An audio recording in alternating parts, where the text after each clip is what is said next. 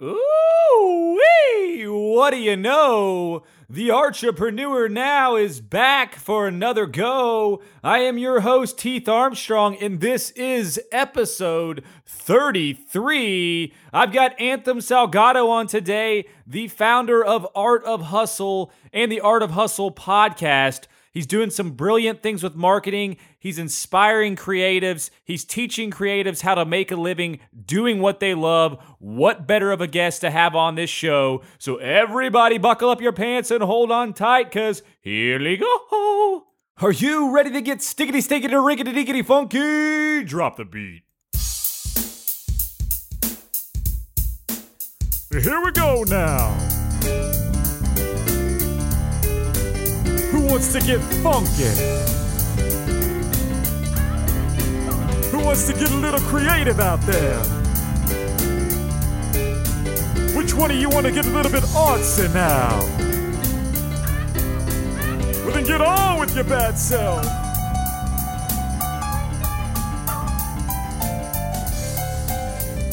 A skidamarinky dinkety dink, a cock a doodle doo.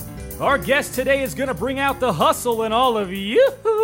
Hold on to your pants and get ready to dance because he's teaching the creatives how to stay alive and do the jive. He's a marketing guru, a creative machine, the founder of the art of hustle. Anthem Salgado. Anthem, you are the entrepreneur now. What is up, man? What's going on? He thank you for having me on the show. Oh, absolutely, man. Thank you for being on the show. Uh, you're brilliant, even though it's the time I've known you has been short lived.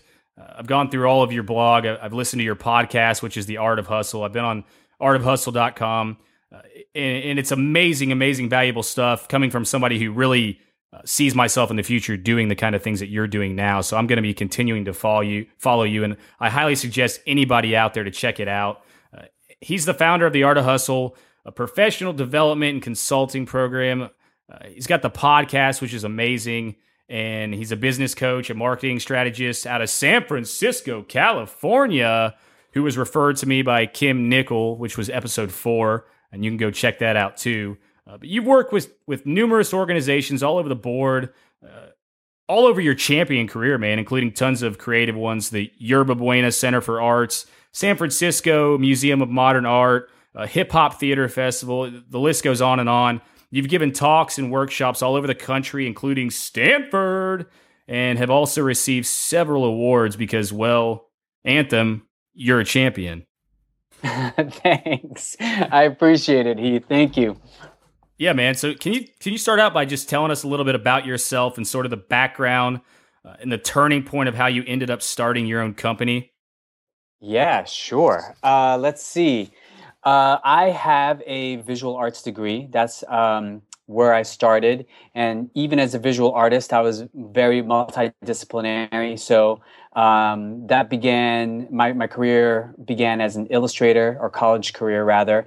Um, and being a curious person, I eventually took up uh, photography when everyone was still shooting on film. So that's how long ago that was. and then got into experimental video, conceptual art, installation art.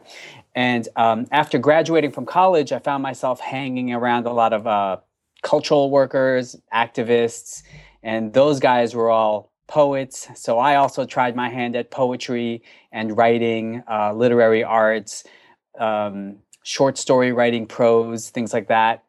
And after a while, looking at all my writings, I very quickly realized that the stuff was always written in the first person and that it could very uh, easily translate into monologue.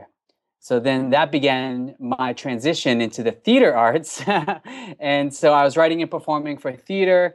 And um, at one point, I also uh, connected with a, a, musician and composer whose name um, is, uh, well, he's, he goes by several names, but one that he goes by is Kenturion. And he's actually the guy who made the uh, intro music for my podcast, and he and I basically put together a spoken word uh, poetry band that um, traveled around a little bit, and that was for about two years. And throughout the entire duration, I was doing, uh, I was an artist teacher and I was also an arts administrator, which is how I got my basic marketing chops. And um, I got into the business that I'm in now because in 2008, if you would all, uh, if you all haven't erased it from your memories yet, uh, was the recession here in the states, and that lasted for a good couple of years, and that definitely affected my ability to make an income. And um, I was suffering through unemployment like everybody else, and for some reason, I got stuck and I just needed to make a move. And I didn't know what it was, but I knew I couldn't wait for some magical employer to, uh, you know, uh, help me out because it just wasn't working. And so it was kind of like your classic American story where I was down and out and I had to do something. So I, I started a business and I can't say that it was all easy and smooth sailing, but that's pretty much the emergence of Art of Hustle in the beginning. Yeah, and it's a, it's an amazing name, man, because I'm sure you were hustling your ass off, but it's funny how those things happen and you kind of get shifted almost by something in the universe in a, in a certain direction where you, you kind of feel like it's the right way to go and you end up there. And now looking back, I'm sure you're like, wow, you know, it's, it's a great thing that all that happened and I couldn't get a job somewhere and I got to have all these experiences with all these different types of artists and get, get that real uh, ground level experience and, and be able to take it on and create this company.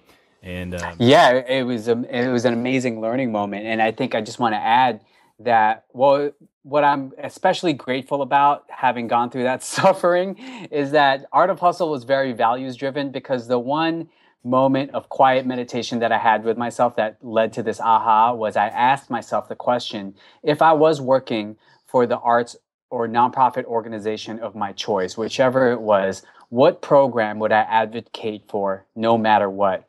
And the answer came back professional development and career advice for artists and so um, I thought if it's really that important, then I should be doing it no matter what. And um, that's how it all kicked off. Fantastic, man. So, you know, there, there are so many resources and tools out there nowadays. And if you seriously just take the reins and continuously position yourself as a student, uh, and then take that information and, and take it to others and teach others and combine that with with a really superior work ethic, work ethic like you know hustling, I have a hard time believing that there's any way you will fail in the long run if you if you are very persistent about it. And you're obviously an advocate of self education. And in 2013, you launched the Art of Hustle University, and it's basically an online training program for artists that focuses on marketing fundamentals. So, what what kind of goodies are you teaching on this platform, man? Can you go into some of the pressure points of that program? Well, um, that's that's a continuous um, work in progress. At the moment, I have um, a basic class to teach artists how to assemble their artist's kit.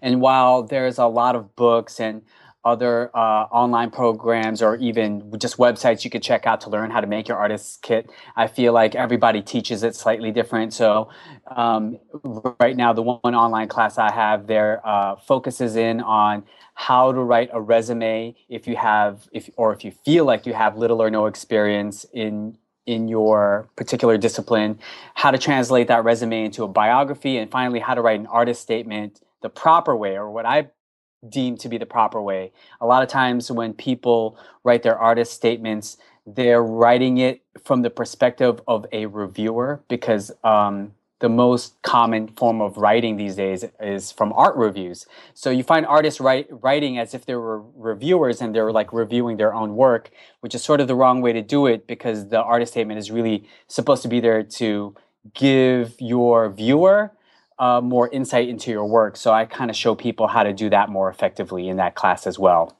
Would you say it's better for them to just be completely themselves when they're writing those? Uh, yes, but I also think it's important to um, recognize that writing is its own skill set. And so, whenever possible, I encourage people to partner with writers who can help them shape that story. So, um, if anything, I tell people to talk more about what influenced them or what inspired them to create a particular work or a particular series of works rather than to give an over analysis of their own art. Yeah. So, what inspired you to get that podcast rolling? So the podcast, gosh, well, I mean, I just love the internet right now. yes. I, I love that there's so many ways a person can express themselves and get a message out.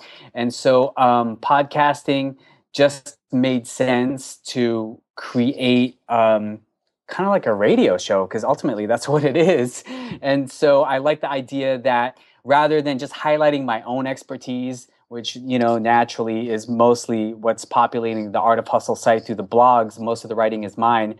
Um, it was an opportunity for me to say, look, I believe in hustle, but I'm not the only one practicing it. There are so many other people that believe in this work and practice it in their everyday. And I want to show everybody that this is um, it's a movement, really, and everybody and and that if you decide to get into hustling or grinding, that you're not alone. That you have folks um, at least in the virtual world, that you could listen to and be inspired by while you're out there, uh, you know, trying to make your own dream happen for yourself. And this is not to be confused with gangster hustling, is it? No, and that I'm glad you asked that because because you know it's funny. I had a conversation once with a uh, literary professor, and he said, and this was a you know lunch conversation, and he said, "Gosh, you know what? You got you got to stop using that word hustle. and I said, why? He goes, well, you know, it sounds like, you know, illegal activity. And it was hilarious because it occurred to me that there was a generational gap happening. And ultimately, uh, he thought of it as related to, you know, thievery or prostitution or whatever.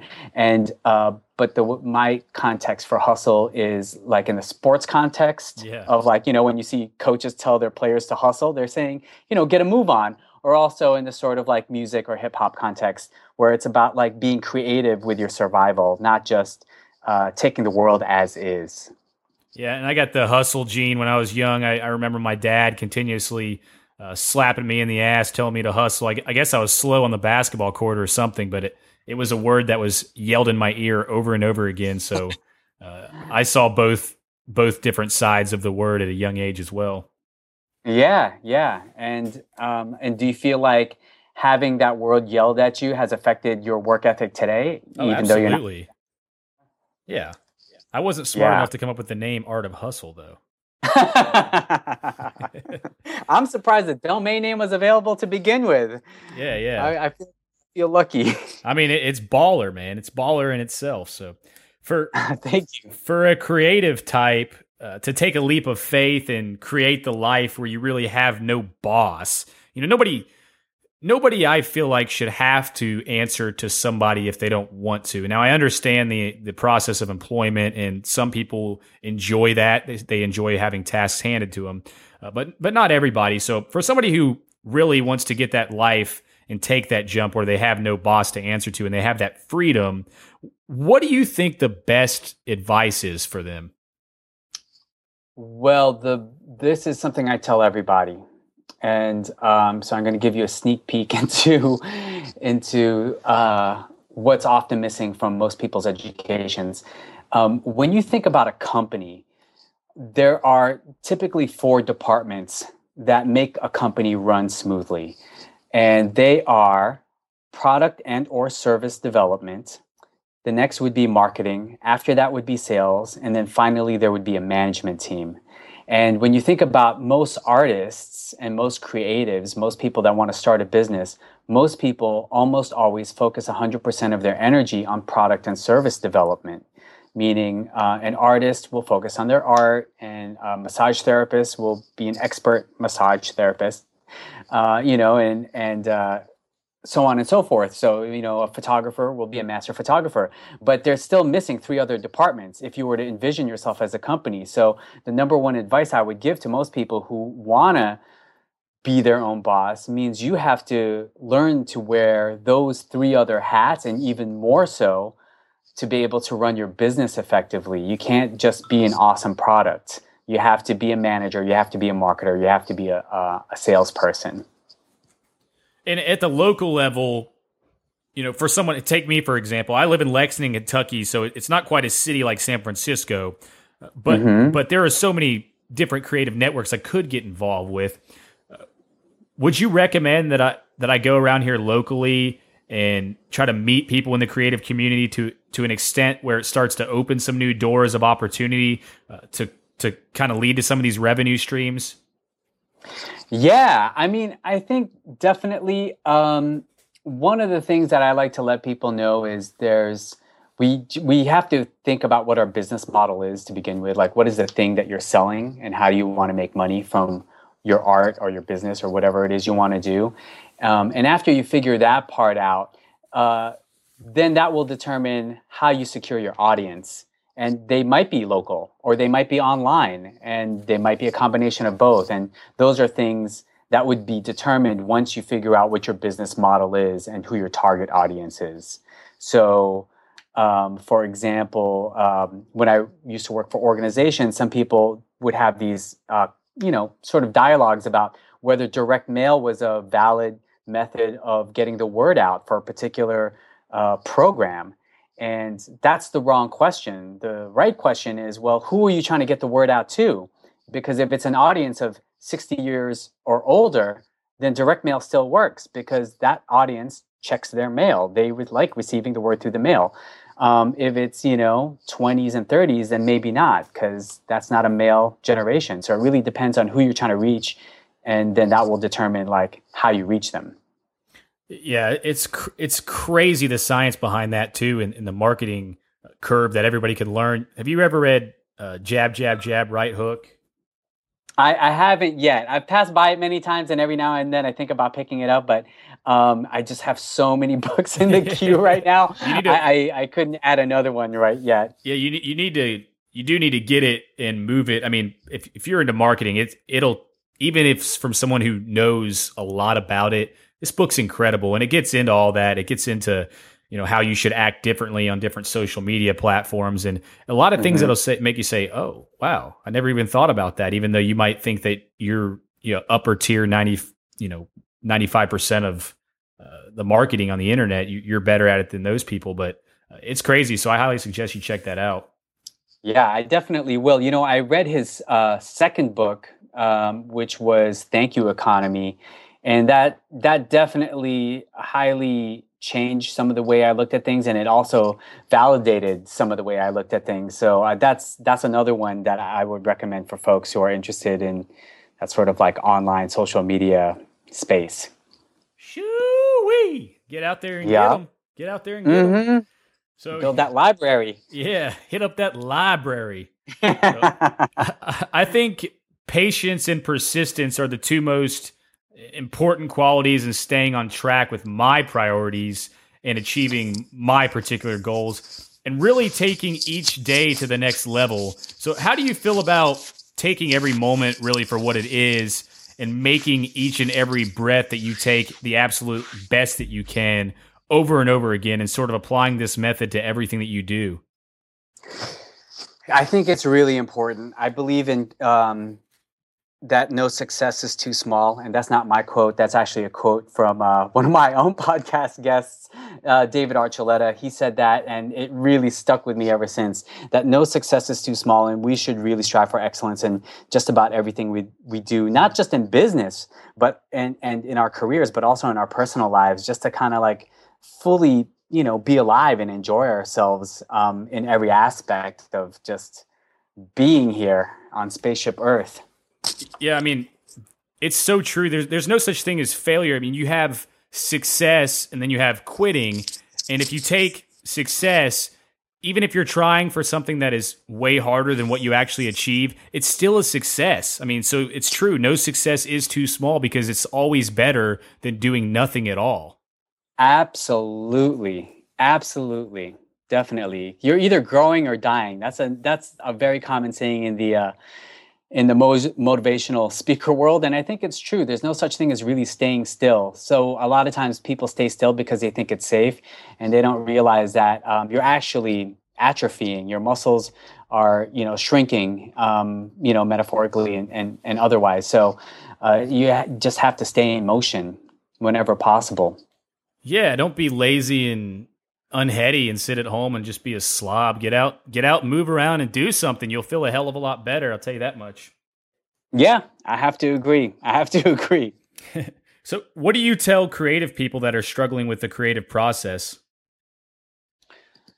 Uh gosh, let's see. Um, I think most of the times when people feel like they're stuck in their creative process, it's because they've um, they've gotten a little bit too routine.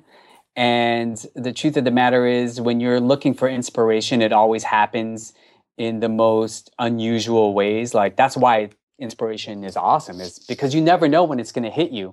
And so uh, there are ways to cultivate that. And when people get stuck, it's because they've been uh, they've gotten stuck in a pattern and they expect the pattern to keep returning the same results. But the brain is so smart, you know, it's a pattern seeking organism. So once it recognizes the pattern, it stops having that aha uh, chemistry. So um, you have to do, I would think you would have to do one of two things either do something completely radically different and you know take a different way home or a different way to work or take a trip or read a different kind of book or eat a different kind of food or hang out with different kinds of people or the flip side of that would be to stay very very very still because sometimes people um, don't let enough stillness come in for the awesome idea to come through because they're so busy putting stuff on their plate that um, the inspiration just doesn't even have uh, an opportunity to make itself known. Does that make sense? Yeah, time to visualize and and reflect is so so crucial, and you know that's where meditation kind of plays a role in. And you know, I did a blog post a couple weeks ago about how I used to really I used to think about meditation as you know just blow that off. You know, that's for the birds. And after I met Kim, I mean, she's really changed my entire life because I've been able to take all of this and and really just sit calmly and think about stuff for about five minutes and just focus on it. And it's amazing the transformation it can have on a day. Absolutely. Absolutely. And yeah, so I would say for the folks who are moving too fast, practice stillness. And for the folks who are being too still, move a little bit more. That's basically it. Yeah, just do something, all right? yep. Indeed, so, indeed. So I mean, something I do when I, you know, when I was younger and I used to paint more.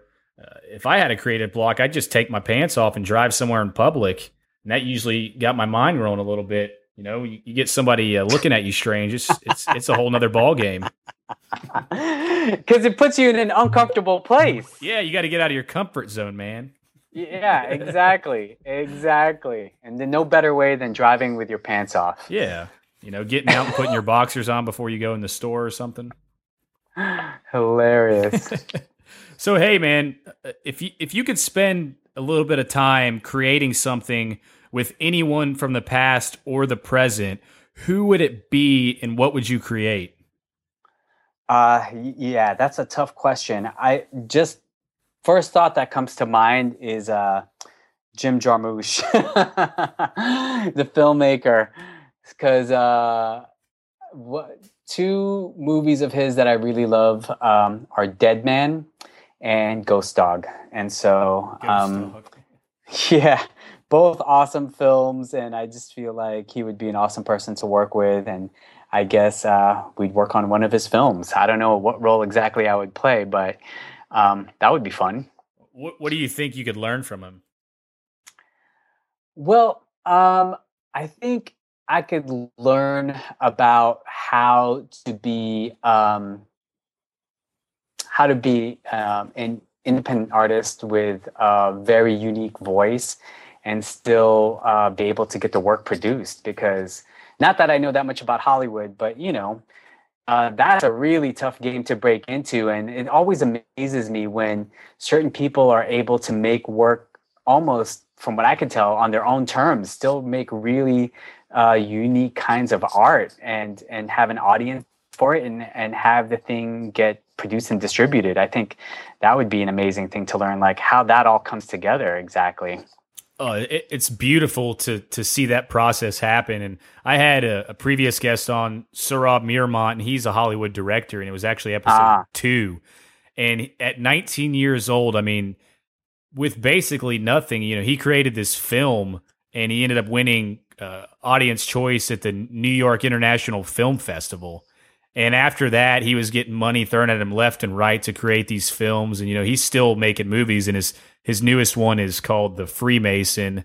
Uh, I think they just re-released it. It's not the newest one he's working on, but it's got Sean Astin in it, which was Samwise G from Lord of the Rings is the star.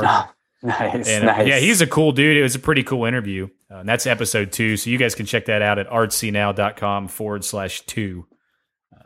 Very but- cool. But yeah, Very man, cool. creating anything from scratch and just seeing the development of it, it- there's nothing more exciting than that to any any of us creatives. And in a sense, anything in the world that we do is is a creative process. Uh, so if we can Yeah. just keep that in mind and stay positive about it and just be willing to do it, it's amazing the doors that can open on the other end. hmm And you know, that's something I like to tell people all the time too. Uh, is that your creativity shouldn't be restricted just to the creation of your um, art form, because to be an artist, to be a creative, is to practice that creativity in also in your business, in how you market yourself, how you sell yourself, how you uh, set up shop. You know, and that. And sometimes I think it's funny when artists say, "Well, I'm not very business minded," because um, they're relying on an image like an old stereotype of what it means to be business minded when the way i practice it and the way i try to encourage people to practice it is to extend the creativity that you're already applying to the canvas to uh, the composition to the choreography to the video whatever it is. And you know it's just the same brain. It's not like you have to use a different brain. It's like it's your creativity. Let, so and let that be expressed in all facets of your life not just in your art form. And you'll find that it's uh, it's not much of a stretch really. It's like new maybe new skill sets but creativity is creativity. Yeah, the brain likes to be worked and hustled, you know? yeah i mean it'll it'll it'll serve you well you know honestly. Um, i think too often people think that to be creative is just to make something that they call art rather than bringing that uh, artfulness to everything they do If you had to battle Godzilla, how would you use your creativity or talents to defeat that big bastard? uh, yeah, that's a good question. I think, um, God, again, I'm all about the work ethic. So Godzilla, he is huge, but if you've seen the films, he does not move very fast. So I think I could just outwork Godzilla. I could the hustle, huh? Yeah, you just you could outrun Godzilla most of the time. So um, I think it's really about outworking him. Probably he'd he'd run out of steam faster than I would. So that's the way I would do it. Better hope he's not drinking Red Bulls. Yeah, exactly. well, but on a regular day, no problem. In- injecting it like heroin in his jugular. You never know. Never do. Never do with those Godzillas. Anthem, I, I really appreciate you being on, man. You have been fantastic, and it's been so much fun. And before we go, do you have any favorite advice, resources, or you know, mobile or online tools that you use that you think would be of value to our listeners? Gosh, um, I'm not any very specific advice. I just feel like um, recognize that there are more disciplines than the one that you're practicing, and recognize too that there are tons of books on every one of those topics. And I'm really about like making sure that your library is well kept, and um, whether it's Kindle or audiobook or anything else, like go ahead and take advantage of all the different um, you know experts that are out there um, that's what i would say Check out that library. exactly. Anyways, so uh, is there a way our listeners can get in contact with you?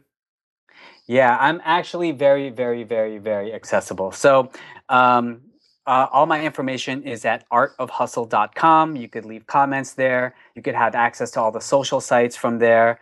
The yelp page um, my email is on there. So um, anyone from around the world that would like to get in touch i always love hearing from people that would be great Awesome, man. You are fantastic. And everybody get out there and get your hustle on.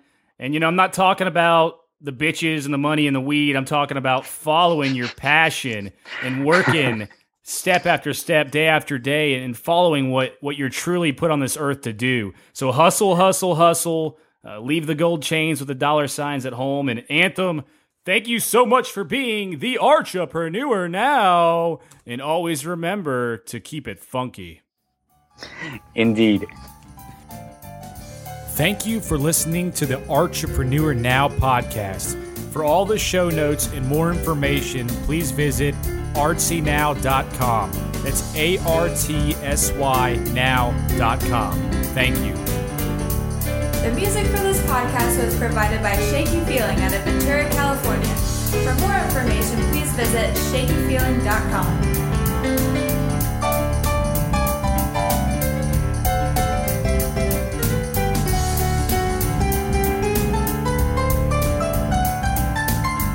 Keep it funky.